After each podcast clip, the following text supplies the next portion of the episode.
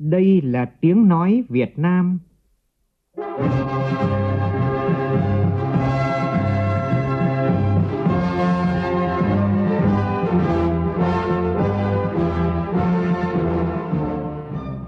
là tiếng nói Việt Nam,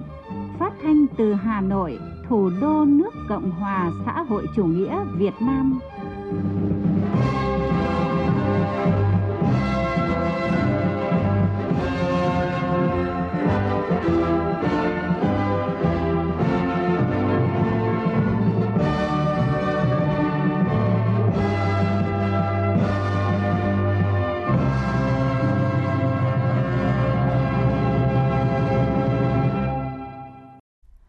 Kính chào quý vị và các bạn. Mời quý vị và các bạn nghe chương trình Thật sự trưa của Đài Tiếng Nói Việt Nam với những nội dung chính sau đây.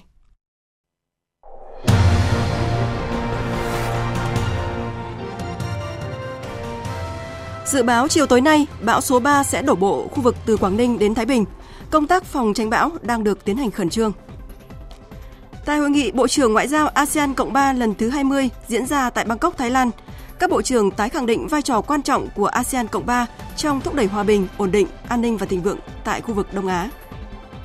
Thêm 4 thượng nghị sĩ Mỹ ra tuyên bố chỉ trích các hoạt động trái phép của Trung Quốc ở Biển Đông, vi phạm vùng đặc quyền kinh tế và thêm lục địa của Việt Nam. Trong khi đó, báo chí quốc tế cũng tiếp tục đăng tải nhiều bài viết phê phán hành động của Trung Quốc. Sáng nay, Triều Tiên thực hiện vụ phóng tên lửa lần thứ ba trong vòng một tuần qua. 10 năm thực hiện cuộc vận động người Việt Nam ưu tiên dùng hàng Việt Nam, hàng Việt đã chiếm lĩnh thị trường trong nước.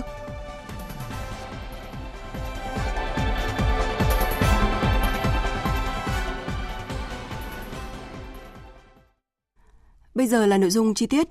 Trước hết mời quý vị và các bạn nghe tin bão khẩn cấp cơn bão số 3. Đây là những thông tin mới nhất về cơn bão này do Trung tâm Dự báo Khí tượng Thủy văn Quốc gia vừa cung cấp. Trong 6 giờ vừa qua, bão số 3 hầu như ít di chuyển. Ở trạm Bạch Long Vĩ đã quan trắc được gió mạnh cấp 7, giật cấp 8. Hồi 10 giờ hôm nay, vị trí tâm bão ở vào khoảng 21,2 độ Vĩ Bắc, 109,1 độ Kinh Đông, cách đất liền các tỉnh Quảng Ninh, Hải Phòng khoảng 170 km về phía đông. Sức gió mạnh nhất vùng gần tâm bão mạnh cấp 9, giật cấp 12. Bán kính gió mạnh cấp 6, giật cấp 8 trở lên khoảng 170 km tính từ tâm bão. Dự báo trong 12 giờ tới, bão di chuyển theo hướng Tây, mỗi giờ đi được 5 đến 10 km. Đến 22 giờ hôm nay, vị trí tâm bão ở vào khoảng 21,3 độ Vĩ Bắc, 107,6 độ Kinh Đông, ngay trên bờ biển Quảng Ninh, Hải Phòng. Sức gió mạnh nhất vùng gần tâm bão mạnh cấp 8, cấp 9, giật cấp 12. Trong 12 đến 24 giờ tiếp theo, bão di chuyển theo hướng Tây Tây Nam, mỗi giờ đi được 5 đến 10 km. Khoảng tối và đêm nay, đi vào đất liền các tỉnh từ Quảng Ninh đến Nam Định với sức gió mạnh cấp 7, cấp 8, giật cấp 10, cấp 11, sau đó suy yếu dần thành áp thấp nhiệt đới. Đến 10 giờ ngày mai, vị trí tâm áp thấp nhiệt đới ở vào khoảng 20,9 độ Vĩ Bắc, 106,3 độ Kinh Đông, trên đất liền các tỉnh đồng bằng Trung Du Bắc Bộ. Sức gió mạnh nhất vùng gần tâm áp thấp nhiệt đới mạnh cấp 6, cấp 7, giật cấp 9. Vùng nguy hiểm trên biển trong 24 giờ tới, gió mạnh cấp 6, giật cấp 8, phía Bắc vĩ tuyến 19 độ Vĩ Bắc, phía Tây kinh tuyến 111 độ Kinh Đông. Trong 24 đến 36 giờ tiếp theo, áp thấp nhiệt đới di chuyển chủ yếu theo hướng Tây Tây Nam, mỗi giờ đi được khoảng 10 km, đi sâu vào đất liền và suy yếu thành vùng áp thấp trên khu vực Nam Đồng bằng Bắc Bộ. Cảnh báo ở vịnh Bắc Bộ bao gồm các huyện đảo Bạch Long Vĩ, Cô Tô, Cát Hải, Vân Đồn có gió mạnh cấp 7, vùng gần tâm bão đi qua cấp 8, cấp 9, giật cấp 12, sóng biển cao từ 3 đến 5 mét, biển động rất mạnh. Vùng ven biển Quảng Ninh, Hải Phòng đề phòng nước dâng do bão kết hợp với chiều cường cao từ 4 đến 4,5 mét.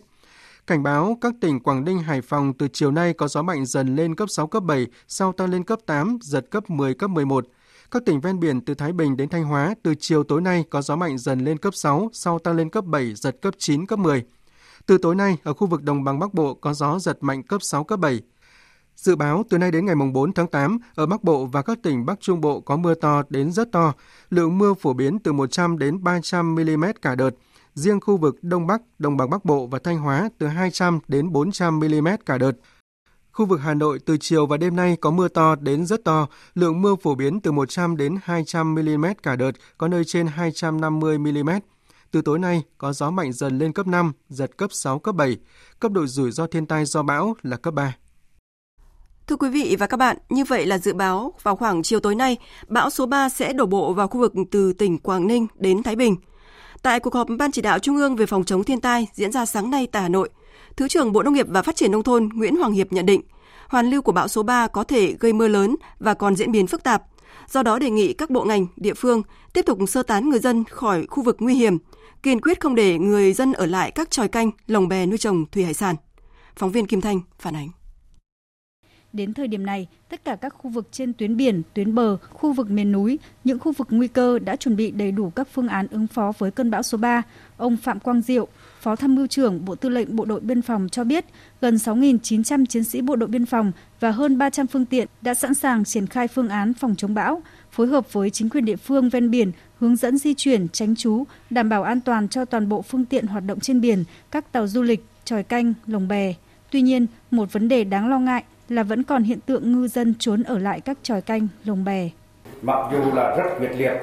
và địa phương cũng vào cuộc rất là là, là tích cực. Tuy nhiên hiện tại là ở Quảng Ninh và Hải Phòng còn rất nhiều người lại ra lại trên các cái lồng bè, tròi canh. Chiều của hôm qua thì lực lượng biên phòng đã phối hợp rất tốt với các lực lượng nhưng mà sau đó thì à, không thể quản lý được. Một số là lợi dụng cái điểm lại tiếp tục trở lại. Tôi gọi đề nghị là ban chỉ đạo tiếp tục chỉ đạo cho các cái à, tỉnh quyền địa phương vào cuộc quyết liệt hơn để phối hợp các biên phòng và các cái lực lượng khác để mà à, khẩn trương cưỡng chế di dời cái số người trên lồng bè đặc biệt là ở địa bàn của Quảng Ninh Hải Phòng. Thứ trưởng Bộ Nông nghiệp và Phát triển Nông thôn Nguyễn Hoàng Hiệp nhận định với diễn biến bất thường của cơn bão số 3 có thể gây mưa lớn diện rộng ở các địa phương như Quảng Ninh, Hải Phòng, Thái Bình, Bắc Giang, Ninh Bình, Phú Thọ, Hà Nam. Nguy cơ ngập úng là rất lớn. Nhiều địa phương miền núi có nguy cơ sạt lở cao là Hà Giang, Lào Cai, Yên Bái, Lạng Sơn. Mưa có thể từ 200 đến 300 mm. Do đó, cần sẵn sàng phương án sơ tán dân. Đặc biệt từ chiều và đêm nay, khu vực Hà Nội sẽ có mưa lớn từ 100 đến 300 mm. Nguy cơ ngập lụt như năm 2008 là rất cao. Thứ trưởng Nguyễn Hoàng Hiệp đề nghị các địa phương thường xuyên kiểm tra, bảo vệ đê điều các công trình sung yếu, chủ động vận hành hồ chứa tích nước, sẵn sàng các phương án đảm bảo các công trình đang thi công, kiểm tra các khu vực có nguy cơ cao xảy ra lũ quét, sạt lở đất, khu vực nguy cơ xảy ra mưa lớn do ảnh hưởng của hoàn lưu bão như miền núi phía Bắc, Bắc Trung Bộ, tổ chức cắm biển báo, tuần tra, canh gác tại các tuyến đường dễ xảy ra ngập lụt, chia cắt. Vấn đề đây là miền núi là cái chia cắt giao thông. Thì tôi đề nghị là Bộ Ngan và, và Bộ Quốc phòng thì anh phối hợp. Tôi đề nghị là tất cả những cái điểm trên ít nhất là trên quốc lộ mà dự báo dự kiến mà có lụt, có ngập lụt ấy, thì phải có lực lượng công an ứng trực ở đấy để phân luồng giao thông để đảm bảo là khi có lụt thì chúng ta vẫn đảm bảo được giao thông. Đấy. Toàn bộ cái tuyến các tuyến quốc lộ mà từ khu vực Hải Phòng, khu vực Quảng Ninh, à, khu vực Lạng Sơn về Hà Nội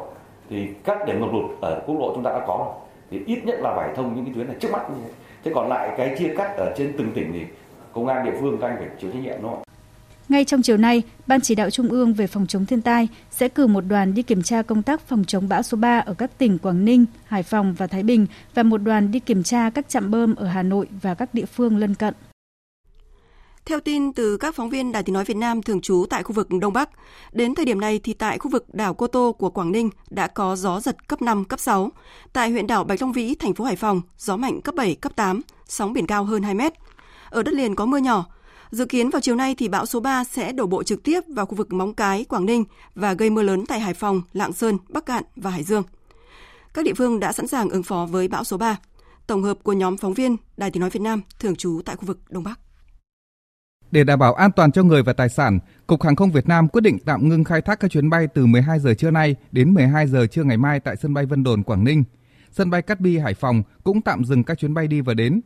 Trên tuyến đường bộ, đơn vị khai thác cầu Bạch Đằng, Quảng Ninh và Tân Vũ Lạch huyện Hải Phòng đã xây dựng phương án phân luồng khi tạm cấm lưu thông trên cầu Bạch Đằng và Tân Vũ Lạch huyện nếu bão đổ bộ với gió giật trên cấp 10.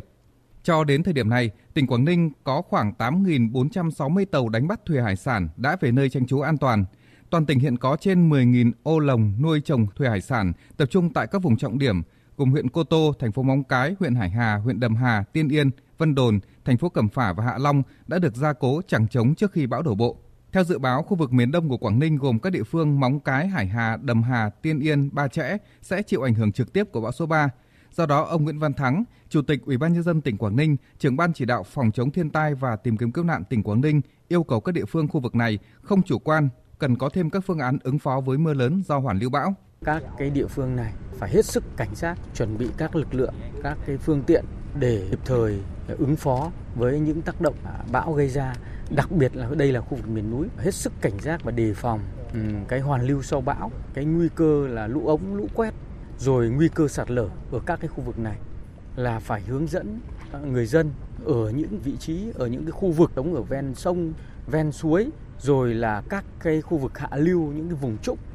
và các địa phương phải có trách nhiệm chuẩn bị đầy đủ và các cái phương tiện rồi là những cái nhu cầu uh, sinh hoạt thiết yếu của người dân.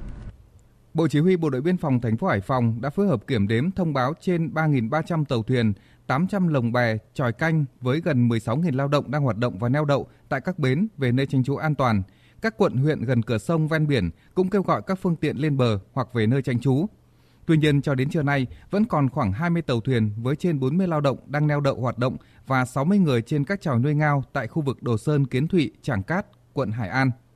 Thành phố Hải Phòng cũng tổ chức di rời gần 800 người tại các khu vực nguy hiểm đến nơi an toàn, đồng thời lên phương án sơ tán hơn 6.500 người tại các khu vực thấp trũng có nguy cơ sạt lở, dân cư trong các khu nhà ở cũ, yếu, khu vực ven sông, trên các tàu thuyền neo đậu đến nơi an toàn. Ông Trần Quang Tường, Bí thư, Chủ tịch Ủy ban nhân dân huyện Bạch Long Vĩ, Hải Phòng cho biết. Hiện nay đã vận động được 134 phương tiện vào đất liền và đã đưa lên bờ Âu Cảng là 112 phương tiện với 151 lao động. Thế còn lại ở dưới Âu Cảng của đảo hiện nay là còn có 7 phương tiện với 22 lao động. Đã đưa 22 lao động lên trên cái điểm tránh trú bão của huyện. Hiện nay thì công tác ờ, tuyên truyền với vận động các cơ quan đơn vị chẳng chống buộc nhà rồi hoa màu, gia súc gia cầm là cẩn thận là hy vọng cán bộ chiến sĩ quân dân của đảo ảnh hưởng ít nhất. Sẵn sàng ứng phó với bão số 3, tỉnh Bắc Cạn đã xây dựng phương án di rời dân cư tại 1.100 điểm nguy cơ sạt lở cao, ngập úng, lũ quét, huy động lực lượng theo phương châm 4 tại chỗ, bố trí lực lượng tại các ngầm tràn để hướng dẫn người dân và phương tiện qua lại. Tỉnh Lạng Sơn cũng có 57 điểm có nguy cơ sạt lở cao được chính quyền cảnh báo và sẵn sàng di rời dân khi có bão đổ bộ. Các huyện Tràng Định, Văn Lãng đã có phương án ứng phó khi nước lên, đảm bảo an toàn cho các hồ đập. Tại Hải Dương, xí nghiệp khai thác công trình thủy lợi huyện Thanh Hà đã mở cống sông Hương, cống Thuần và một số cống phụ khác để gạn tháo nước đệm nhằm tránh nguy cơ ngập úng cho hơn 7.000 hecta cây ăn quả và gần 3.000 hecta lúa. Hiện có 13 xã phường thị trấn của huyện Kinh Môn và thành phố Chí Linh, Hải Dương có nguy cơ xảy ra sạt lở lũ quét cũng đã được cảnh báo và sẵn sàng di rời dân khi có lệnh. Thưa quý vị, thưa các bạn, được dự báo là một trong những khu vực chịu ảnh hưởng trực tiếp, các địa phương ven biển thuộc tỉnh Nam Định đang khẩn trương triển khai các biện pháp ứng phó với bão số 3. Phóng viên Việt Cường đang có mặt tại huyện Giao Thủy, tỉnh Nam Định sẽ thông tin chi tiết tới quý vị và các bạn. Xin mời anh Việt Cường ạ. À, dạ vâng, à, thưa quý vị và các bạn, à, theo chúng tôi được biết là theo báo cáo nhanh của Ban Chỉ huy phòng chống lụt bão tỉnh Nam Định, thì tính đến 7 giờ sáng nay, toàn bộ tàu thuyền của tỉnh Nam Định với hơn 2.000 tàu và hơn 6.000 ngư dân đã vào nơi tránh trú an toàn. Cùng với đó thì các tỉnh đã yêu cầu các địa phương kêu gọi hơn 1.300 lao động à, trông coi thủy sản vào nơi tránh trú bão. À, đối với các khu vực nội đồng thì hiện là tất cả hệ thống ờ, thủy nông của tỉnh đang ờ, triển khai tiêu rút nước đệm để ứng phó với mưa bão. À, cái công tác chuẩn bị vật tư, phương tiện, vận chuyển, ứng cứu và cái phương pháp ờ, phương án sơ tán dân tại các địa bàn khi có bão đổ bộ vào đã được hoàn tất theo đúng kế hoạch. Cùng với đó thì các công trình dự án đê kè, cống đang thi công đều sẵn sàng cho các phương án để đảm bảo an toàn cho người dân và phương tiện. À, bên cạnh đó thì tỉnh cũng đề nghị Bộ Chỉ huy Bộ đội Biên phòng chủ trì phối hợp với các huyện ven biển để giữ thông tin liên lạc thường xuyên với các chủ phương tiện để xử lý kịp thời các tình huống xấu có thể xảy ra, đồng thời à, hướng dẫn tàu thuyền không đi vào khu vực nguy hiểm, sẵn sàng lực lượng phương tiện cứu hộ, cứu nạn để ứng cứu khi có yêu cầu. À, và đặc biệt là cấm các nhân dân các à, vùng cửa sông ven biển vào nơi tránh trú an toàn xong à, trước 9 giờ sáng hôm nay và cấm các hoạt động vui chơi trên biển bắt đầu từ 15 giờ ngày hôm nay và cấm biển từ 5 giờ chiều ngày hôm nay. Và hiện thì ờ, chúng tôi đang có mặt tại huyện Giao Thủy thì nơi có thể bị ảnh hưởng trực tiếp nếu ờ, bão số 3 đổ bộ vào đây. Và đây là địa bàn có cái tuyến đê rất lớn với hơn 51 km, trong đó thì có hơn ờ, 31 km đê biển. À, đặc biệt là trong đó có 6 trọng điểm là các tuyến đê như là đê kè Giao Hương, điểm đê kè Cống Chúa, thị trấn Cô Đồng, điểm đê Cồn Ba, Cồn Tư xã Hồng Thuận, à, điểm đê kè Bạch Long, điểm đê kè Tiền Lang và điểm đê kè Công Đoàn. Và để chủ động ứng phó với cơn bão số 3 thì huyện Giao Thủy hiện nay thì đang huy động mọi nguồn lực để ứng phó khi bão à, đổ bộ vào Nam Định. À, đứng cạnh tôi đây là ông à, Doãn Quang Hùng, Phó Chủ tịch Ủy ban nhân dân huyện Giao Thủy. À vâng à, thưa ông Hùng ạ, Trước cái diễn biến phức tạp của cơn bão số 3 thì hiện nay huyện Giao Thủy đang triển khai những biện pháp như nào để phòng số bão số 3 thưa ông? Trước diễn biến phức tạp của cơn bão số 3, huyện Giao Thủy đã tổ chức triển khai họp và tất cả các ban ngành đoàn thể cũng như các đồng chí lãnh đạo huyện trực tiếp xuống cấp xã thị trấn để triển khai và tham gia cùng nhân dân Ờ, chẳng chống những cái nhà tạm, nhà yếu và đến ờ, ờ, cũng như kêu gọi tàu thuyền vào. Hiện tại là đến 8 giờ sáng nay là toàn bộ ngư dân những người lao động nuôi trồng thủy sản cũng như là tàu thuyền đã vào nơi tránh trú bão an toàn. Còn những cái vị trí trọng điểm trên địa bàn huyện Giao Thủy với trên 31 km bờ, bờ biển đê bờ biển và 21 km đê sông chúng tôi đã có công tác chuẩn bị sẵn sàng bốn tại chỗ nếu có vấn đề xảy ra là lãnh đạo cũng như là cán bộ nhân dân huyện Giao Thủy là sẵn sàng ứng phó với uh, cơn bão. Thế. À, vâng thưa quý vị và các bạn, hiện nay thì theo quan sát chúng tôi trên địa bàn tỉnh Nam Định hiện bắt đầu có mưa và bắt đầu có gió và những cái thông tin chi tiết về công tác phòng chống lụt bão của tỉnh Nam Định thì chúng tôi sẽ tiếp tục chuyển đến quý vị và các bạn ở bản tin tiếp theo ạ. Bây giờ xin mời biên tập viên tiếp tục chương trình ạ. Vâng ạ, xin cảm ơn phóng viên Việt Cường và ông Doãn Cao Hùng với những thông tin về công tác ứng phó bão số 3 tại huyện Giao Thủy, tỉnh Nam Định. Còn tại Hải Dương, tỉnh đã thành lập các đoàn kiểm tra công tác phòng chống bão tại một số vị trí trung yếu và yêu cầu các địa phương ứng trực suốt ngày đêm, theo dõi sát diễn biến của bão và mưa của hoàn lưu bão để chủ động ứng phó. Phóng viên Minh Long đang có mặt tại Hải Dương, thông tin chi tiết.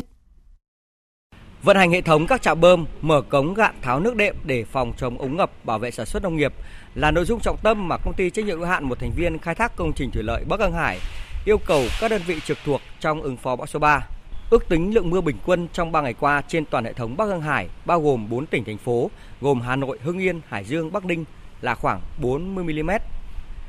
Ông Trịnh Thế Trường, Phó giám đốc công ty trách nhiệm hữu hạn một thành viên khai thác công trình thủy lợi Bắc Hưng Hải cho biết, với việc chủ động hạ thấp mực nước, hệ thống hoàn toàn có thể đảm bảo an toàn trong trường hợp mưa lớn do hoàn lưu bão gây ra. Phân công công nhân trực tại các điểm sung yếu,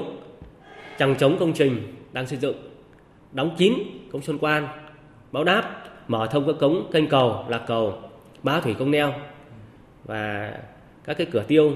cầu xe an thổ để gạn tháo lượng nước trong hệ thống. Trong ờ, trường hợp nếu ờ, mưa lên đến 200 mm thì hệ thống vẫn đảm bảo vận hành trong điều kiện thiết kế tiêu. Chủ động ứng phó với hoàn lưu sau cơn bão số 3 có thể gây mưa lớn, Chủ tịch Ủy ban dân tỉnh Lào Cai vừa có công điện khẩn về việc chủ động các biện pháp phòng chống, trong đó đặc biệt lưu ý các chủ đập hồ chứa thủy điện, thủy lợi tiếp tục thực hiện vận hành đúng quy trình. Tin của phóng viên Thanh Thủy, thường trú tại khu vực Tây Bắc.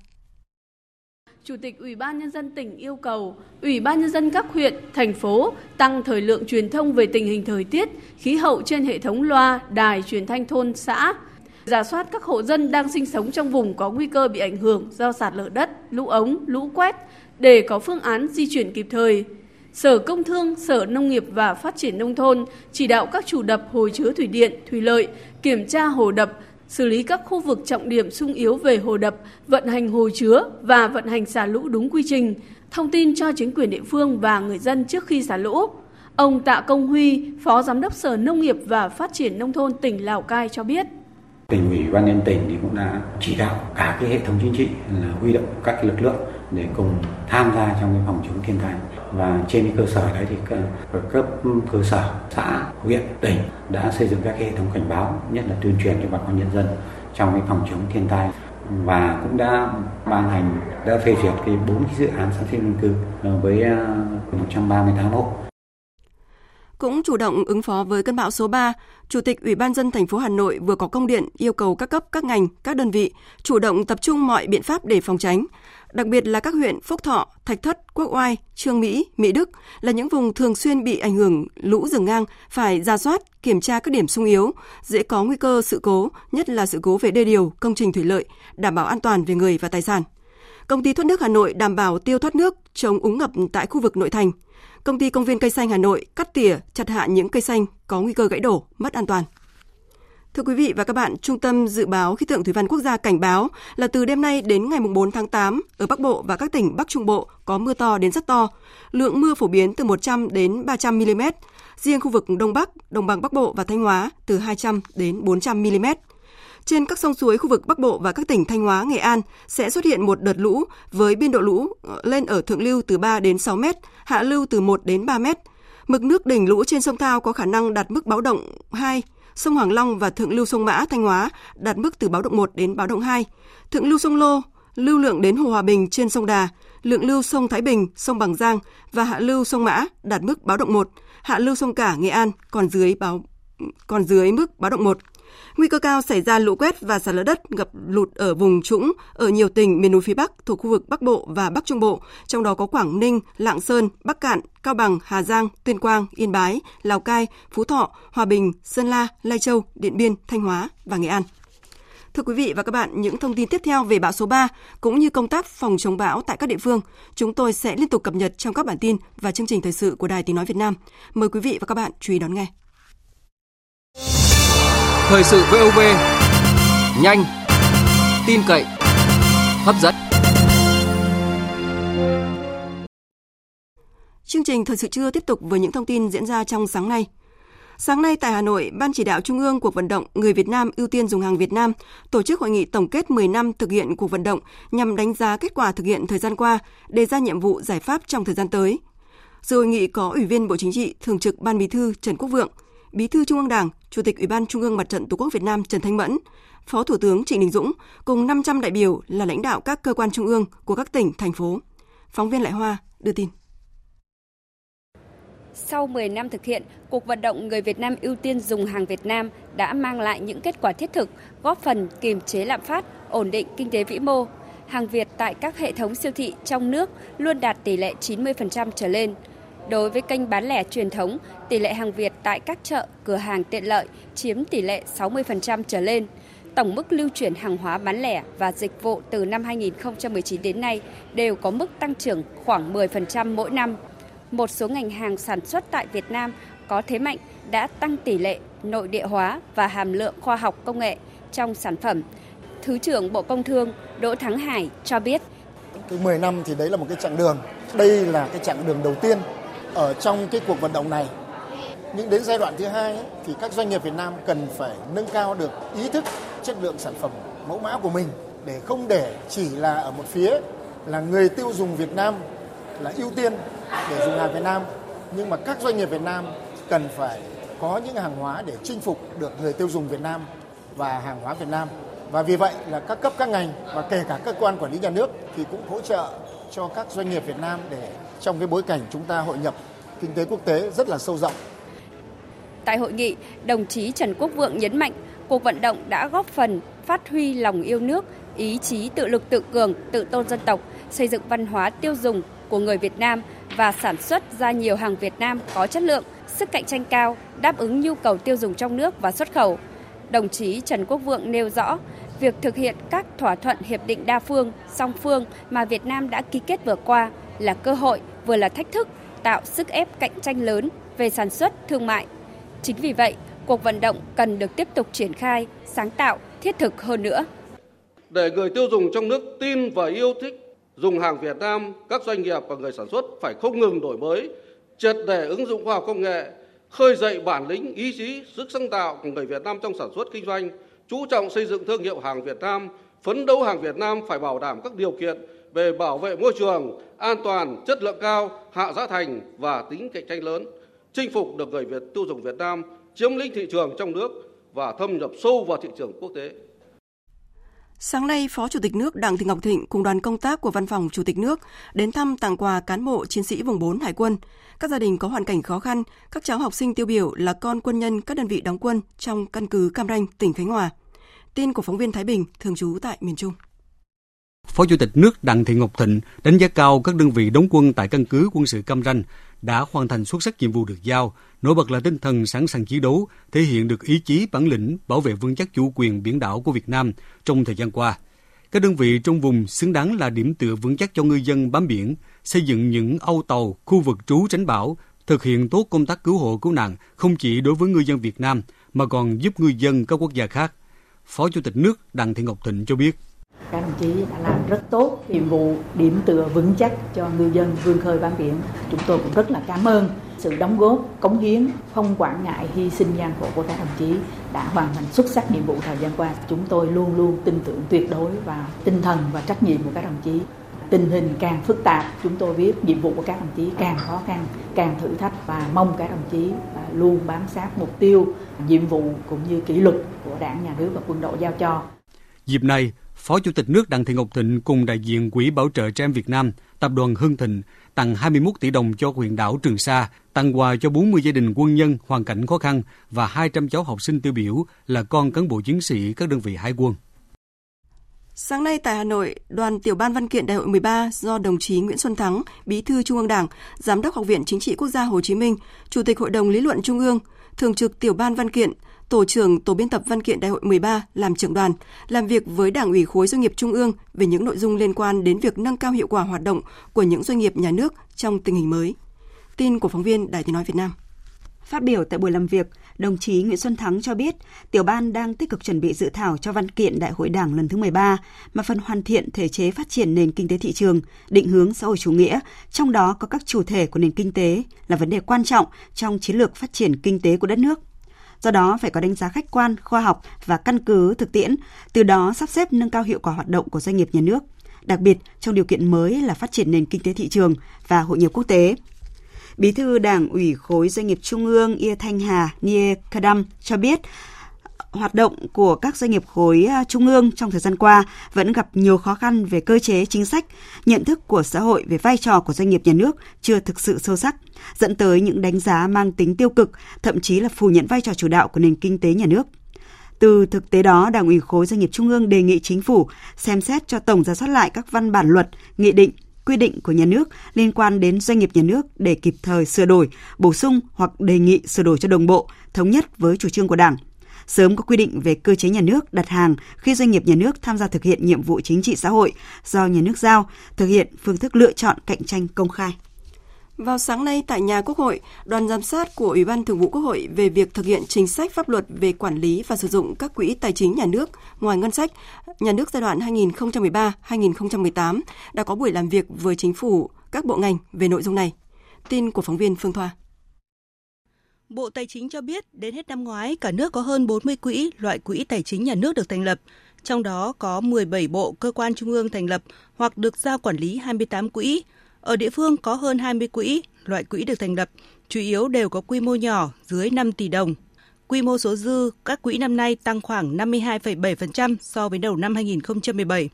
Theo đánh giá của đoàn giám sát, một số quỹ tài chính nhà nước trùng lập về mục tiêu, nhiệm vụ hoặc nguồn thu nhiệm vụ chi trùng với ngân sách nhà nước. Việc huy động của một số quỹ còn hạn chế, nguồn thu chủ yếu vẫn là từ ngân sách nhà nước cấp.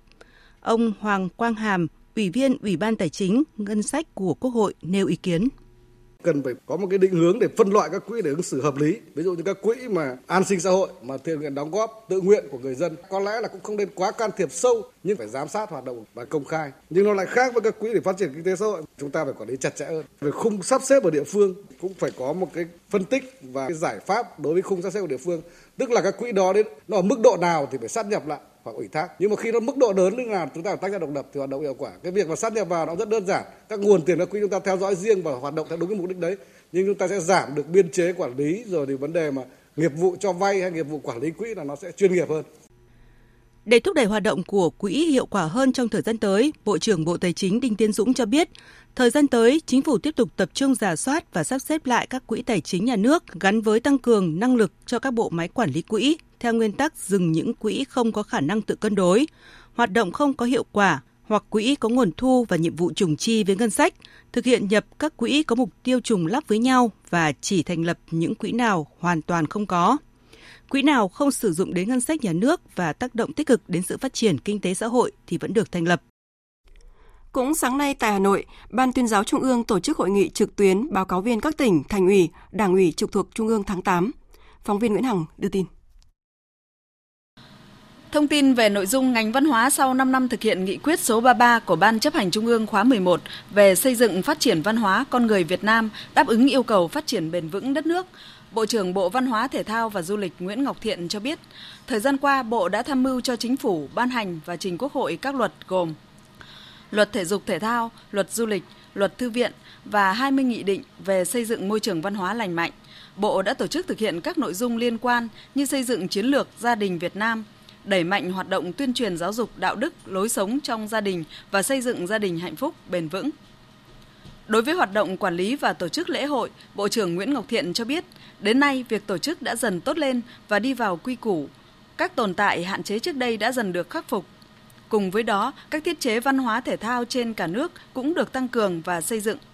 Đồng thời lưu ý, trong bối cảnh hiện nay, việc phát triển văn hóa con người Việt Nam phải được chú trọng trong việc phát triển hài hòa về trí tuệ, giá trị về tiêu chuẩn nhân cách để có thể ứng phó được với tình hình thế giới đầy biến động và hội nhập toàn cầu. Trong chuỗi hoạt động kỷ niệm 55 năm Hải quân Nhân dân Việt Nam và quân dân miền Bắc đánh thắng trận đầu, sáng nay tại Bộ Tư lệnh Vùng 3 Hải quân tại Cảng 1, Tiên Sa, Đà Nẵng diễn ra chương trình Hải quân Việt Nam làm điểm tựa cho ngư dân vươn khơi bám biển. Tin của phóng viên Thu Lan. Chương trình Hải quân Việt Nam làm điểm tựa cho ngư dân vươn khơi bám biển là một trong những chủ trương lớn của Bộ Tư lệnh Hải quân, qua đó góp phần thực hiện hóa các chỉ thị, nghị quyết của Đảng về phát triển kinh tế biển gắn liền với việc bảo vệ chủ quyền biển đảo Tổ quốc. Tại đây, các cán bộ chiến sĩ của Bộ Tư lệnh Vùng 3 Hải quân đã thăm khám tư vấn sức khỏe và phát thuốc miễn phí cho ngư dân. Được các y bác sĩ của Bộ Tư lệnh Vùng 3 Hải quân thăm khám và cấp thuốc miễn phí, ngư dân Bùi Huy Trung nói: rất là cảm ơn ờ, cái sự quan tâm của ờ, vùng ba hải quân với là các cấp lãnh đạo nhà nước. Đây để, ờ, để giống như một người giữ biển đấy nữa vừa đi vừa, vừa làm kinh tế để vừa bảo vệ chủ quyền biển đảo chương trình hải quân làm điểm tựa cho ngư dân vươn khơi bám biển bộ tư lệnh vùng ba hải quân sẽ tập trung tuyên truyền cho ngư dân về vai trò vị trí tầm quan trọng của biển đảo việc phân định ranh giới trên biển giữa Việt Nam với các quốc gia trong khu vực Bên cạnh đó sẽ thông tin về những diễn biến tình hình trên các vùng biển, các vị trí hậu cần nghề cá, hoạt động hỗ trợ của ngư dân trên biển của Hải quân Việt Nam. Thưa quý vị và các bạn, không chỉ hoàn thành tốt nhiệm vụ bảo vệ vững chắc chủ quyền biển đảo của Tổ quốc, nhiều năm qua, vùng ba hải quân còn tích cực hỗ trợ giúp đỡ ngư dân vươn khơi, khai thác thủy sản an toàn, đúng pháp luật, gắn với xây dựng thế trận quốc phòng toàn dân trên biển. Về nội dung này, phóng viên Thu Lan phỏng vấn chuẩn đô đốc Mai Trọng Định, chính ủy Bộ Tư lệnh vùng 3 Hải quân. Mời quý vị và các bạn cùng nghe. Thưa chuẩn đô đốc Mai Trọng Định, bên cạnh những nhiệm vụ bảo vệ chủ quyền biển đảo của Tổ quốc thì thời gian qua vùng ba hải quân đã giúp ngư dân vươn khơi à, bám biển như thế nào? Là cái lực lượng à, nòng cốt trong cái nhiệm vụ bảo vệ chủ quyền biển đảo thì à, trong những năm qua chúng tôi đã thực hiện tốt cái vấn đề là bảo vệ vững chắc chủ quyền biển đảo được phân công. Đây là cái cơ sở là nòng cốt để cho bà con vươn khơi bám biển. Vấn đề thứ hai chúng tôi tạo mọi điều kiện để giúp nhân dân trong quá trình thực hiện vươn khơi bám biển, đặc biệt là những lúc khó khăn Thứ ba là chúng tôi kịp thời giúp đỡ, ủng hộ cho bà con nhân dân khi gặp các sự cố như hỏng hóc tàu thuyền, ngư dân đau ốm thì kịp thời là cấp thuốc khám chữa bệnh, nhất là trong cái vấn đề phòng chống tìm kiếm cứu nạn nhân dân khi bị nạn ở trên biển. Trong thời gian gần đây chúng tôi thực hiện tốt cái thực hiện chỉ thị 45 của Thủ tướng Chính phủ trong vấn đề tuyên truyền cho bà con nhân dân thực hiện tốt các cái quy định về khai thác đánh bắt hải sản À, để chương trình à, Hải quân làm điểm tựa cho ngư dân vươn khơi bám biển đạt hiệu quả cao thì sự phối hợp với các cơ quan à, ban ngành trên địa bàn cũng như là bảy tỉnh miền Trung được vùng ba Hải quân thực hiện như thế nào? Để thực hiện vấn đề này thì trước hết là phải có cái chương trình ký kết giữa vùng ba hải quân với các tỉnh thành. Trong đó tới đây chúng tôi phối hợp ký kết với Sở Nông nghiệp Phát triển nông thôn, Biên phòng tỉnh. Trong chương trình này thì cụ thể hóa các nội dung cần làm, phân rõ trách nhiệm của cấp ủy, chính quyền của biên phòng và vùng ba hàng tháng, hàng quý thì có trao đổi thống nhất, hàng năm thì có sơ kết rút nghiệm để từ đó chúng ta đưa chương trình đi vào một cách thực chất hiệu quả. Trân trọng cảm ơn chuẩn đô đốc Mai Trọng Định. Quý vị và các bạn vừa nghe phóng viên Thu Lan phỏng vấn chuẩn đô đốc Mai Trọng Định, chính ủy Bộ Tư lệnh Vùng 3 Hải quân về hoạt động hỗ trợ ngư dân vươn khơi bám biển. Liên quan đến thông tin 132 bệnh nhân phải chuyển viện và 6 bệnh nhân tại Nghệ An có biểu hiện bất thường khi chạy thận, sáng nay, Bệnh viện Bạch Mai đã cung cấp thông tin cho báo chí. Phóng viên Văn Hải thông tin. Tiến sĩ Nguyễn Hữu Dũng, trưởng khoa thận nhân tạo Bệnh viện Bạch Mai cho biết, đã về tận Bệnh viện Đa khoa Nghệ An để hỗ trợ chuyên môn giải quyết sự cố sau khi có 6 bệnh nhân bị phản ứng nặng, sốt buồn nôn trong số 21 người đang chạy thận tại đây. Hiện có hai bệnh nhân nặng được chuyển đến khoa hồi sức tích cực Bệnh viện Bạch Mai, một bệnh nhân đang được điều trị tại tỉnh, còn lại ba bệnh nhân có phản ứng nhẹ hơn đã được về nhà. Tiến sĩ Nguyễn Hữu Dũng cho biết thêm. Nếu mà bị nhiều bệnh nhân cùng một lúc ấy, thì mình phải nghĩ đến cái gì mà tiếp xúc với đồng loạt bệnh nhân. Ấy. Thì trong đó chỉ có dịch lọc là là tiếp xúc đồng loạt. Cái thứ hai nữa là hiện nay nhà mình là dùng lại quả lọc. Thì dùng lại quả lọc cũng là một cái yếu tố nguy cơ. Thì tốt nhất bây giờ nếu mà được là phải dùng quả lọc dây máu một lần.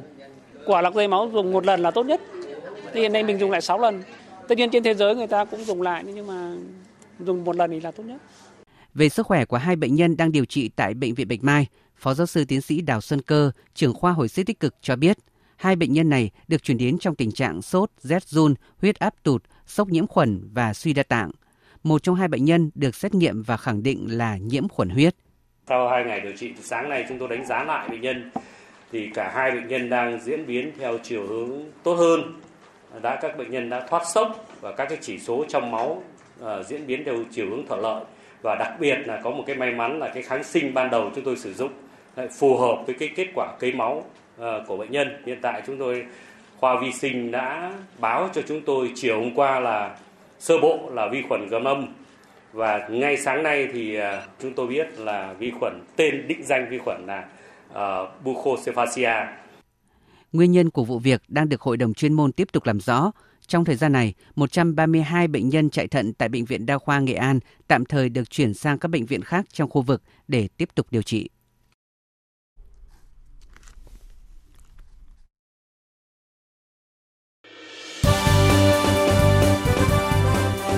Thời sự tiếng nói Việt Nam Thông tin nhanh Bình luận sâu Tương tác đa chiều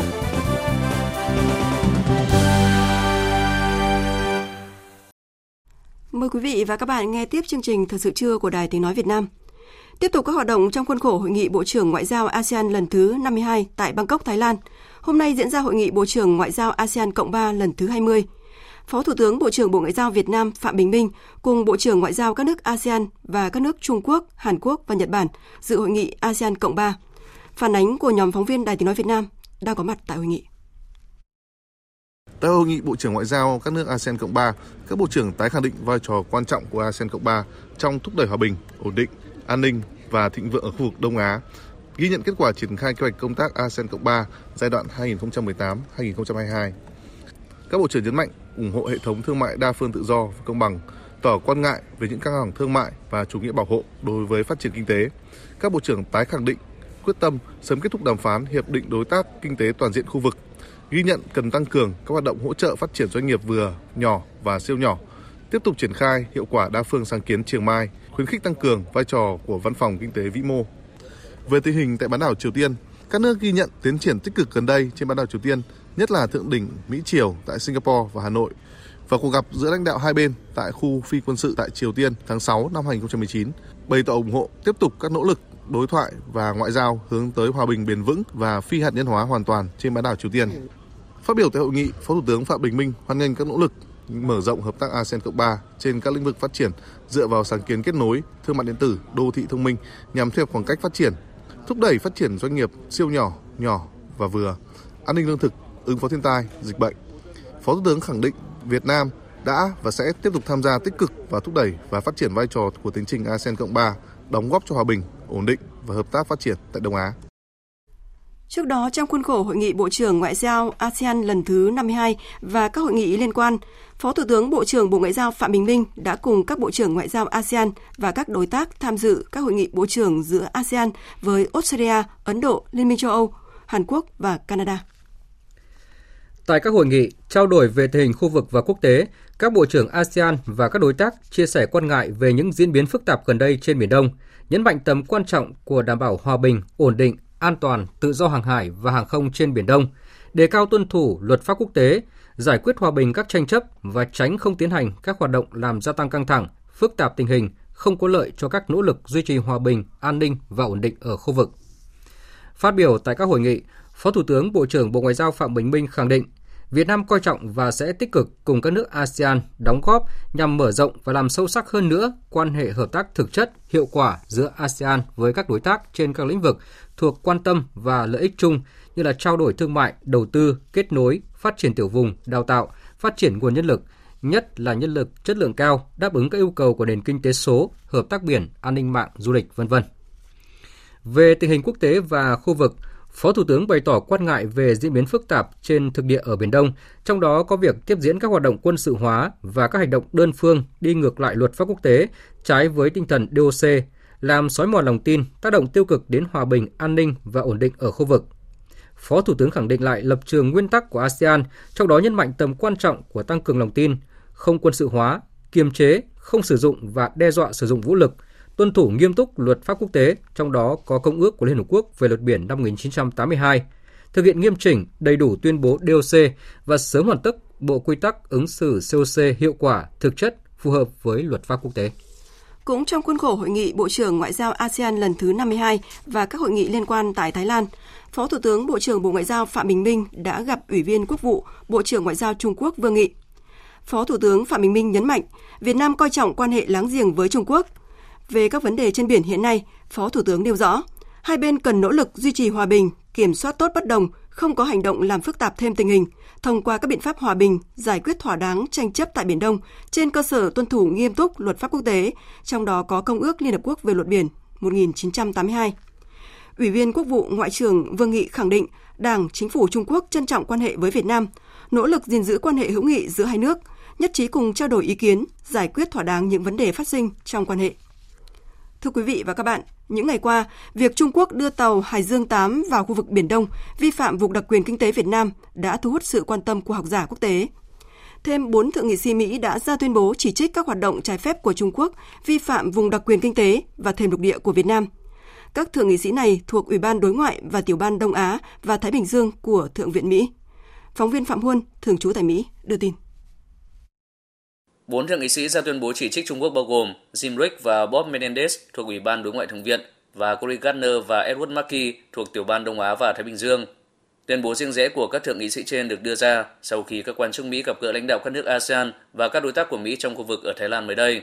Thượng nghị sĩ Jim Rick cho biết các hoạt động khảo sát thực hiện bởi chiếc tàu của nhà nước Trung Quốc trong vùng đặc quyền kinh tế của Việt Nam, cũng như việc Trung Quốc điều động các tàu hải cảnh là minh chứng mới nhất của việc Trung Quốc tìm cách chèn ép nhằm khẳng định chủ quyền trái phép ở Biển Đông. Thượng nghị sĩ Bob Menendez cho rằng Trung Quốc cần phải chịu trách nhiệm về cách hành xử của mình ở Biển Đông. Theo ông Menendez, cần phải có một chiến lược phản ánh các lợi ích sâu rộng và lâu dài của Mỹ trong việc hợp tác với các đồng minh và đối tác nhằm giúp xây dựng một Biển Đông nơi luật pháp quốc tế được tôn trọng, tự do hàng hải được đảm bảo, dòng chảy thương mại diễn ra tự do, các tổ chức đa phương khu vực là trung tâm và các quốc gia trong khu vực không bị chèn ép. Thượng nghị sĩ Cory Gardner cho rằng việc Trung Quốc quân sự hóa Biển Đông và các hành động thù địch đối với các quốc gia cũng tuyên bố chủ quyền ở khu vực là trái phép, gây bất ổn và đi ngược với luật pháp quốc tế. Ông Cory Gardner mong rằng Ngoại trưởng Mỹ Mike Pompeo sẽ tận dụng cơ hội này để nhấn mạnh rằng Mỹ sẽ luôn bên cạnh các đối tác ASEAN của mình. Trong khi đó, Thượng nghị sĩ Edward Markey cho rằng các hoạt động của Trung Quốc ở Biển Đông, một trong những vùng biển quan trọng nhất trên trái đất là rất đáng quan ngại. Ông Markey tuyên bố ông ủng hộ mạnh mẽ các nỗ lực ngoại giao nhằm duy trì hòa bình ở Biển Đông, bao gồm diễn đàn khu vực ASEAN diễn ra trong tuần. Theo Thượng nghị sĩ Edward Markey, Tòa trọng tài thường trực ở La Hay năm ngoái đã làm rõ rằng các hoạt động xây đảo nhân tạo của Trung Quốc đã vi phạm luật pháp quốc tế. Thượng nghị sĩ Edward Markey kêu gọi Mỹ cần phê chuẩn Công ước Liên Hợp Quốc về luật biển và cho tới khi Mỹ thực hiện điều này, Mỹ sẽ tiếp tục tuân thủ công ước này và kỳ vọng các nước khác cũng cùng thực hiện. Trước đó, bốn thượng nghị sĩ Mỹ khác ngày 29 tháng 7 đã cùng gửi thư kêu gọi Ngoại trưởng Mike Pompeo lên tiếng về các hành động của Trung Quốc ở Biển Đông khi ông Pompeo họp với các quan chức ASEAN tại Bangkok, Thái Lan trong tuần này. Thưa quý vị, báo chí quốc tế cũng tiếp tục đăng tải nhiều bài viết phê phán hành động của Trung Quốc xâm phạm vùng đặc quyền kinh tế và thềm lục địa của Việt Nam, cho rằng hành vi của Trung Quốc sẽ dẫn tới bất ổn ở khu vực. Tổng hợp của biên tập viên Hồ Điệp. Tờ Incais.com dẫn lời Bộ trưởng Quốc phòng Philippines ông Lozen Zana nhận định Trung Quốc cam kết hòa bình ổn định và đảm bảo tuân thủ luật pháp quốc tế, nhưng những gì họ làm trên Biển Đông lại không phù hợp với những điều mà họ cam kết. Bộ trưởng Quốc phòng Philippines đưa ra nhận định này sau khi Đại sứ Trung Quốc tại Philippines có bài phát biểu về lập trường hòa bình của Trung Quốc hôm thứ Hai. Theo tờ Incais.com, Bộ trưởng Quốc phòng Philippines thậm chí còn cho rằng việc Trung Quốc chiếm bãi cạn Scarborough vốn thuộc chủ quyền của Philippines từ nhiều năm trước chính là một hình thức bắt nạt quốc gia này và quốc tế không mong muốn xảy ra thêm một trường hợp tương tự như vậy. Các hãng tin Reuters, BBC, AFP đều dẫn tuyên bố của Ngoại trưởng Mỹ Mike Pompeo lên tiếng chỉ trích hành động cưỡng ép của Trung Quốc ở Biển Đông bên lề hội nghị ngoại trưởng ASEAN ngày hôm qua. Các tờ báo Nhật Bản trong 12 giờ qua cũng đã đăng tải nhiều bài viết phê phán các hành động của Trung Quốc ở Biển Đông. Tờ Asahi chạy hàng tít lớn, Trung Quốc thận trọng đặt nền móng cho đàm phán COC, cho rằng Trung Quốc một mặt thể hiện tình bằng hữu nhưng lại không nhượng bộ một chút nào về cái gọi là chủ quyền của mình. Chuyển sang một số thông tin quốc tế đáng chú ý khác. Sáng nay, Triều Tiên tiếp tục phóng tiếp hai quả tên lửa tầm ngắn, vụ phóng lần thứ ba chỉ trong vòng một tuần. Động thái mới nhất này của Triều Tiên được đưa ra không lâu sau khi Anh, Pháp và Đức cho rằng động thái này là vi phạm lệnh trừng phạt của Liên Hợp Quốc.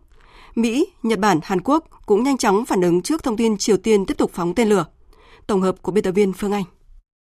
Cuộc thử nghiệm tên lửa mới nhất này diễn ra sau hai đợt phóng tên lửa hôm 25 tháng 7 và 31 tháng 7, khiến cho các nước thành viên Liên minh châu Âu tại Hội đồng Bảo an Liên Hợp Quốc gồm Anh, Pháp, Đức đã phải lên tiếng hối thúc Triều Tiên thực hiện các bước đi cụ thể nhằm hướng tới phi hạt nhân hóa một cách hoàn toàn có kiểm chứng và không thể đảo ngược, cũng như tham gia các cuộc đàm phán có ý nghĩa với Mỹ. Ba cường quốc này cũng một lần nữa khẳng định các lệnh trừng phạt quốc tế cần thiết phải được thực thi đầy đủ cho tới khi Triều Tiên hủy bỏ các chương trình hạt nhân và tên lửa đạn đạo.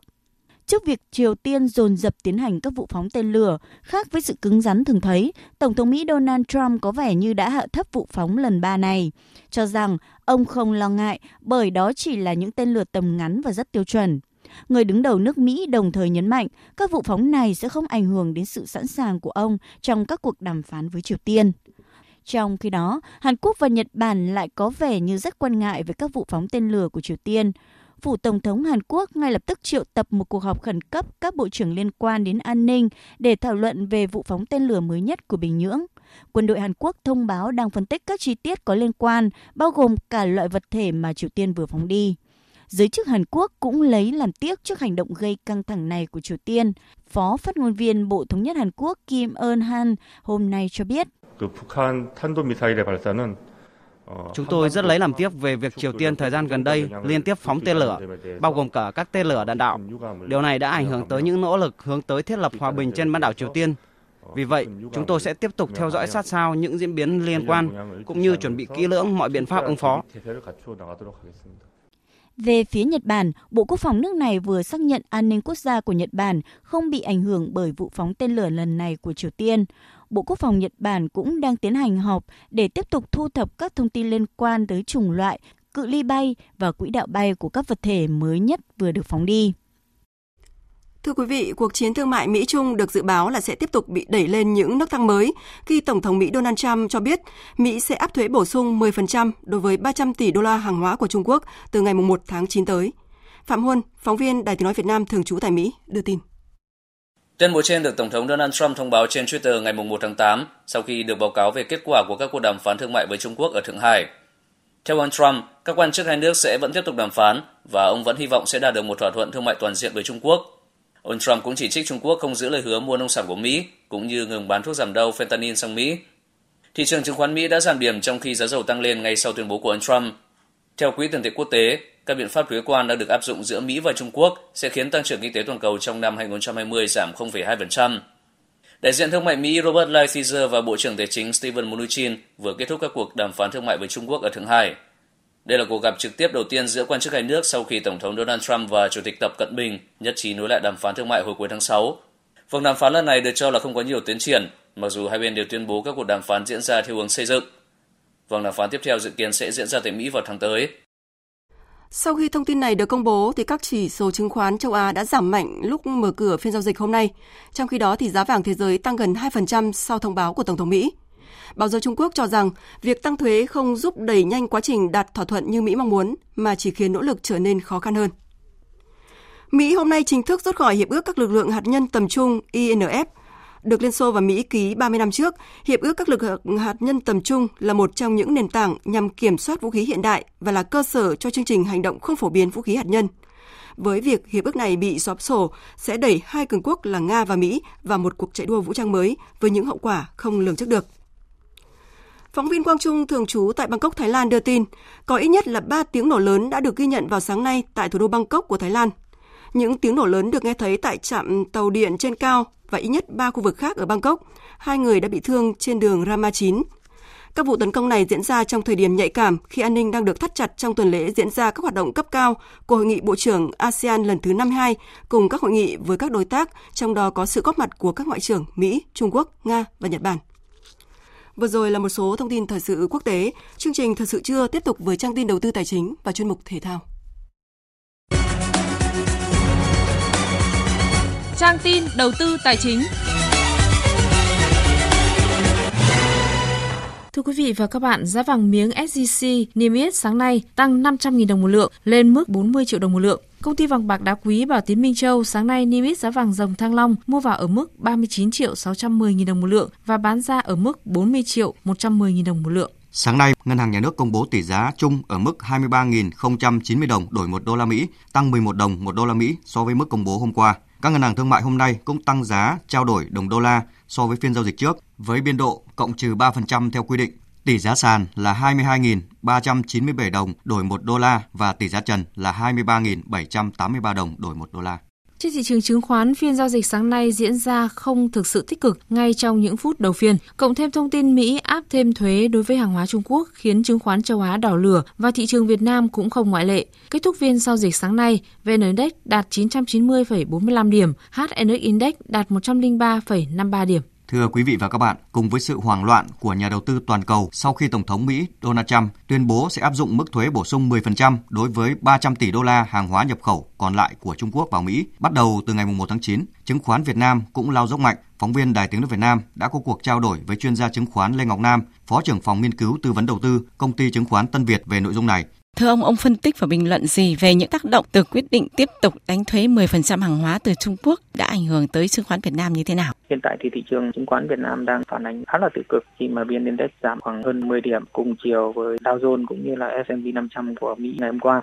Tuy nhiên, chúng ta cũng đã bàn khá là nhiều về chiến tranh thương mại ảnh hưởng đến Việt Nam như thế nào và cho đến hiện tại thì có một số các yếu tố được cho là tích cực. Ví dụ như chúng ta có khả năng sẽ xuất khẩu thêm được hàng hóa sang Mỹ, một số các mặt hàng thay thế cho các nước nhập khẩu về Trung Quốc. Tuy vậy, chứng khoán trong cả một cái thời gian dài phản ánh khá là tiêu cực đối với việc leo thang của chiến tranh thương mại. Tuy vậy, đối với thị trường chứng khoán Việt Nam hiện tại thì tôi cho rằng việc giảm điểm chỉ là xu hướng ngắn hạn và đâu đó chỉ tiêu cực trong một cái quãng thời gian ngắn thôi. Và hiện tại chúng ta cũng đang thấy cái xu hướng của VN Index đang tương đối là tốt khi mà chỉ số tăng từ 940 điểm đến xung quanh khoảng 1.000 điểm. Hiện tại thì đang điều chỉnh một chút về xung quanh ngưỡng 980 điểm. Do đó nhà đầu tư cũng nên suy xét hơn với các cái quyết định bán cổ phiếu hoặc là đi quan triển vọng thị trường trong ngắn hạn. Vâng, những mã cổ phiếu nào nhà đầu tư cần lưu ý tại thời điểm này thưa ông? Trong ờ, giai đoạn vừa rồi chúng ta thấy có khá là nhiều các cổ phiếu có kịch bật mạnh và đã giúp chỉ số hồi phục tương đối tốt cũng như một số các cái cổ phiếu khác có cái mức sinh lợi khá là tốt. Các thông tin tích cực của kết quả kinh doanh quý 2 đối với các doanh nghiệp này đã được công bố và nhà đầu tư có niềm tin hơn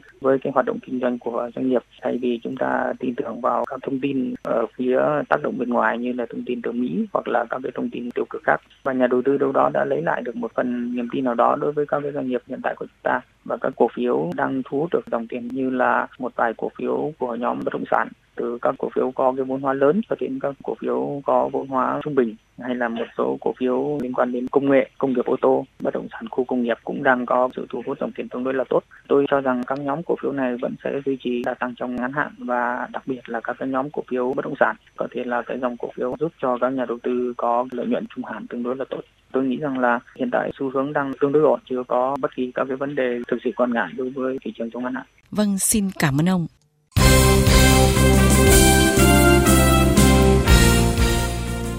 Thưa quý vị và các bạn, chiều ngày hôm qua, Ban điều hành V-League 2019 đã gửi thông báo khẩn đến các câu lạc bộ phía Bắc trong việc phòng chống cơn bão số 3.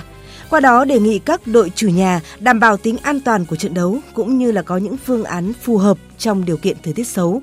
Theo đó, các ban tổ chức trận đấu, câu lạc bộ chủ nhà cùng các giám sát trận đấu tập trung theo dõi chặt chẽ tình hình tại các sân đấu, thông tin báo cáo nhanh cho lãnh đạo ban điều hành giải để chỉ đạo phối hợp ứng phó kịp thời với các tình huống xấu có thể xảy ra.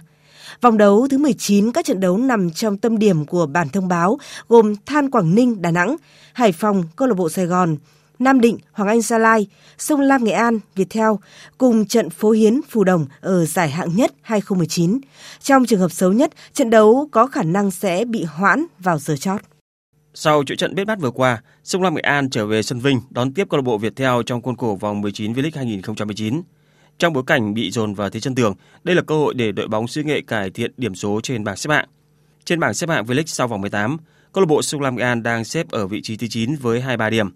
Trong khi đó, câu lạc bộ Viettel đang đứng ở vị trí thứ 7 với 24 điểm, chỉ hơn Sông Lam Nghệ An đúng một điểm. Vì vậy, kết quả trận đấu tới trên sân Vinh sẽ quyết định rất lớn đến thứ hạng của hai đội bóng này. Cuộc đối đầu giữa Sông Lam Nghệ An và Viettel còn trở nên rất thú vị khi đây là chuyến hồi hương của Trọng Hoàng và Quế Ngọc Hải. tuyển thủ quốc gia Quế Ngọc Hải tỏ ra rất vui khi được đối đầu với đội bóng cũ, đặc biệt được gặp lại những người hâm mộ. Đội bóng Sông Lam Nghệ An và cổ động viên Sông Lam Nghệ An là quê hương của em và là một phần giúp em ờ, làm nên ờ, sự nghiệp của mình. Tình cảm của em luôn luôn ờ, hướng về quê hương của mình. Trong trận đấu thì tất nhiên là một cầu thủ chuyên nghiệp thì như mọi người cũng đã biết thì em lúc vào sân thì luôn luôn làm tất cả mọi điều để tốt cho đội bóng của mình. Trận đấu giữa Sông Lam Nghệ An và Viettel FC sẽ diễn ra vào lúc 17 giờ ngày hôm nay, mùng 2 tháng 8. Kỳ thủ số 1 Việt Nam Lê Quang Liêm chưa đạt phong độ tốt khi hòa cả 4 ván trước các đối thủ có elo thấp hơn ở giải cờ vua quốc tế Hồ Nam mở rộng đang diễn ra ở Trung Quốc. Ở ván đấu thứ tư kết thúc tối ngày hôm qua, mùng 1 tháng 8, Quang Liêm đã để Zhao Zhongyang chia điểm sau 32 nước đi. Mặc dù chưa thua ván nào, nhưng việc để hòa đến 4 ván đã khiến Quang Liêm chỉ có 2 điểm. Ờ, với việc hòa các đối thủ có elo thấp hơn, Quang Liêm cũng bị giảm 10 bậc elo. Ở ván 5 diễn ra vào ngày hôm nay, Quang Liêm chạm trán kỳ thủ chủ nhà khác là Peng Song Jan ờ, trong khi đó, kỳ thủ số 2 Việt Nam là Nguyễn Ngọc Trường Sơn cầm hòa Francisco Tây Ban Nha ở ván 4. Với 3 điểm, Trường Sơn chỉ kém kỳ thủ dẫn đầu 0,5 điểm. Đối thủ của kỳ thủ quê Kiên Giang ở ván 5 là siêu đại kiện tướng Wang Hao, người Trung Quốc. Quý vị và các bạn thân mến, câu lạc bộ Arsenal đã chính thức sở hữu cầu thủ chạy cánh 24 tuổi người bờ biển Nga Nicolas Pepe từ câu lạc bộ Lille của Pháp với mức giá là 72 triệu bảng. Tuy nhiên, câu lạc bộ Arsenal sẽ chỉ phải trả trước cho câu lạc bộ Leeds 20 triệu bảng và số tiền còn lại được cơ cấu trả trong thời gian là 5 năm. Mùa giải vừa qua, cầu thủ người bờ biển Nga đã ghi tới 22 bàn thắng ở Ligue 1. Dự báo thời tiết Phía Tây Bắc Bộ nhiều mây, có mưa to đến rất to, gió nhẹ, nhiệt độ từ 22 đến 31 độ.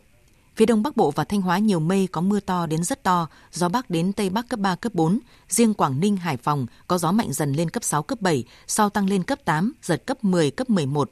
Các tỉnh ven biển từ Thái Bình đến Thanh Hóa có gió mạnh dần lên cấp 6, sau tăng lên cấp 7, giật cấp 9, cấp 10, nhiệt độ từ 23 đến 30 độ. Các tỉnh từ Nghệ An đến Thừa Thiên Huế, phía Bắc nhiều mây, có mưa vừa, mưa to, có nơi mưa rất to, phía Nam có mây, có mưa rào và rông vài nơi, gió Tây đến Tây Nam cấp 2, cấp 3. Trong cơn rông có khả năng xảy ra lốc xét và gió giật mạnh, nhiệt độ từ 24 đến 33 độ. Các tỉnh ven biển từ Đà Nẵng đến Bình Thuận có mây, có mưa rào và rông vài nơi, gió Tây Nam cấp 2, cấp 3. Trong cơn rông có khả năng xảy ra lốc xét và gió giật mạnh, nhiệt độ từ 25 đến 33 độ. Tây Nguyên nhiều mây, có mưa rào và rải rác có rông, gió Tây Nam cấp 2, cấp 3. Trong cơn rông có khả năng xảy ra lốc xét và gió giật mạnh, nhiệt độ từ 19 đến 28 độ. Nam Bộ nhiều mây, có mưa rào và rải rác có rông, gió Tây Nam cấp 2, cấp 3. Trong cơn rông có khả năng xảy ra lốc xét và gió giật mạnh, nhiệt độ từ 23 đến 33 độ. Khu vực Hà Nội nhiều mây có mưa to đến rất to, gió Bắc đến Tây Bắc cấp 2, cấp 3. Từ chiều tối nay gió mạnh dần lên cấp 5, giật cấp 6, cấp 7, nhiệt độ từ 23 đến 29 độ. Dự báo thời tiết biển, Bắc Vịnh Bắc Bộ có mưa bão, tầm nhìn xa từ 4 đến 10 km, giảm xuống 2 đến 4 km trong mưa bão, gió mạnh dần lên cấp 7, cấp 8, vùng gần tâm bão đi qua cấp 9, giật cấp 12. Nam Vịnh Bắc Bộ có mưa rào và rông rải rác, tầm nhìn xa trên 10 km, giảm xuống 4 đến 10 km trong mưa. Phía Bắc có gió mạnh cấp 6, cấp 7, giật cấp 8, 9. Phía Nam có gió Tây Nam cấp 5, có lúc cấp 6. Trong cơn rông có khả năng xảy ra lốc xoáy, biển động mạnh. Khu vực Bắc Biển Đông có mưa rào và rông rải rác, tầm nhìn xa trên 10 km, giảm xuống 4 đến 10 km trong mưa, gió Tây Nam đến Nam cấp 5. Trong cơn rông có khả năng xảy ra lốc xoáy và gió giật mạnh. Khu vực quần đảo Hoàng Sa thuộc thành phố Đà Nẵng có mưa rào và rông rải rác, tầm nhìn xa trên 10 km, giảm xuống 4 đến 10 km trong mưa, gió Tây Nam cấp 5. Trong cơn rông có khả năng xảy ra lốc xoáy và gió giật mạnh. Vùng biển từ Quảng Trị đến Quảng Ngãi, vùng biển từ Bình Định đến Ninh Thuận, khu vực giữa và Nam Biển Đông, khu vực quần đảo Trường Sa thuộc tỉnh Khánh Hòa và vùng biển từ Bình Thuận đến Cà Mau có mưa rào rải rác và có nơi có rông, tầm nhìn xa trên 10 km, giảm xuống 4 đến 10 km trong mưa, gió Tây Nam cấp 5, có lúc cấp 6, giật cấp 8. Trong cơn rông có khả năng xảy ra lốc xoáy, biển động.